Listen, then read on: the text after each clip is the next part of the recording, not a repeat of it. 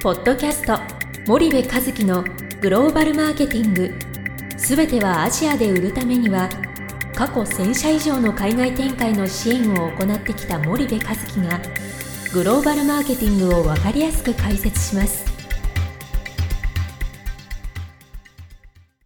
こんにちはナビゲーターの東忠夫です。こんにちは森部和樹です。森部和樹の新刊この一冊で全てがわかるグローバルマーケティングの基本が出版されましたぜひお近くの書店アマゾンでお求めください。じゃあ森部さんあのーじゃあ今回は、はい。あのーまあコロナで、はい、まあ、トラディショナルトレードうん。の変化が少しあると思うんですけど、はい。まあ、小さい店が結構潰れちゃったり、はい。ベトナムとか、はい。はい。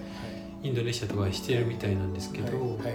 まあ前からある議論ではあるんですが、まあ、TT はこのまま、うん。うんまあ、コンビニに置き換わるとか、まあ、EC 化されていくとかうん。淘汰されるとか、まあ、いろんな見方があると思うんですが多分この議論って、まあ、最近やってなかったので、まあ、コロナの状況下も踏まえて今後この新興国のその隣そのトレードがどうなっていくのかみたいなのを、まあ、ちょっと現時点での多分森部さんのはいご意見になると思うんですけど、はい。お聞かせいただければと思うんですが、はいはいはい。なるほどね。まあよく質問出ますよねこの。やっぱ気になるところではありますよね。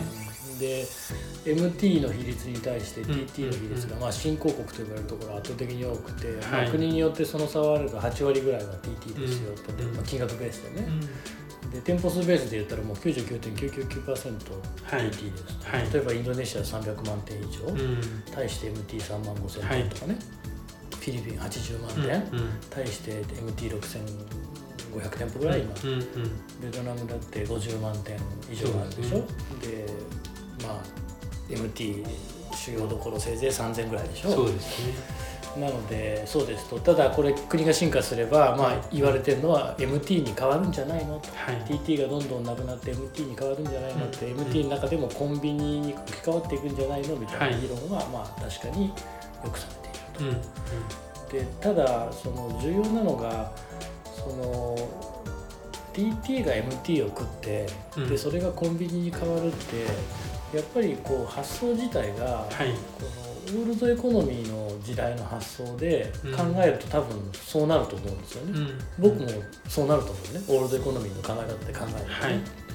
ただ今回のコロナでもう僕は確信したんだけど TT は絶対なくならないと思ってうんいて、うんでそれ以上に TT のデジタル化が、まあ、もう圧倒的なスピードで進むだろうなと、はい。でちょっと前から進んでるんですよね。うん一部の国とうんか一部のエリアでは、はいでもそれがもっともっと多分加速度的にうん。こう伸びてって、はい。TT 自体があの存続し続けるんだと思ってるのね。うん。でやっぱりね生活すると便利なんですよ。はいはい。でこれってどれぐらい便利かっていうと、うん。日本でいうところのアマゾンに物頼んで次の日に届くぐらい便利なんだよね。はいはい TT がはいね、だってあのぐちゃぐちゃなね、うん。その新興国の住宅街でね。う、ん。オンラインショッピングで何か頼んで住所にまともに届くかっていうとさはい。届かないエリアに住んでる人もいるわけですよ、はい。はいだって隣の家との境目がねもうわからない。日本ってちゃんと食い打ちしてあるじゃない。はい。全然わかりませんみたいな、むしろそんなとこに配達してたら配達効率悪いですみたいな。でそういう地域においては出てすぐ目の前にある TT で買うってもうこんな便利なもんないんですよ。うん。でむしろ Amazon より早いじゃない？はい。店が開いてればね。はい。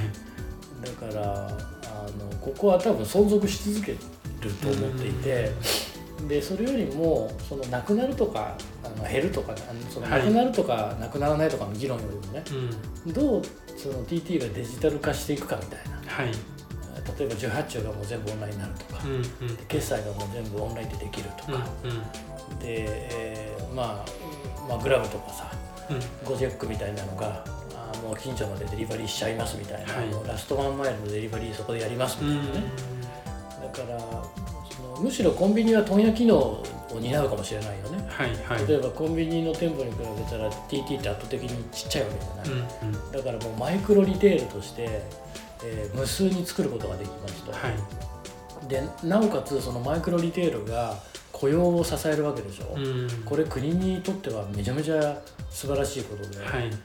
で今までコンビニ行って、えーまあ、物を買いに行ってるところだったんだけども、うんうんうん。そこは実はもうディストリビュートビューション拠点になるかもしれなはいいよね、はい。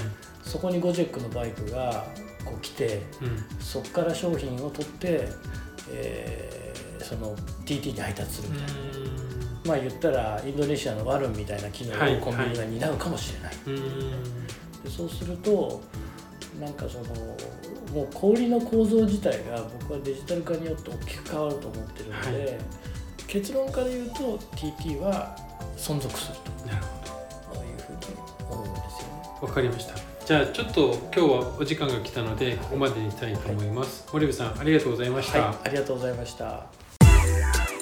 本日のポッドキャストはいかがでしたか？番組では森部和樹へのご質問をお待ちしております。皆様からのご質問は番組を通じ匿名でお答えさせていただきます。podcast アットマーク spydergrp.com ポッドキャストアットマークスパイダー grp.com までたくさんのご質問をお待ちしております。それではまた次回お目にかかりましょう。ポッドキャスト森部和樹のグローバルマーケティング。この番組はスパイダーイニシアティブ株式会社の提供によりお送りいたしました。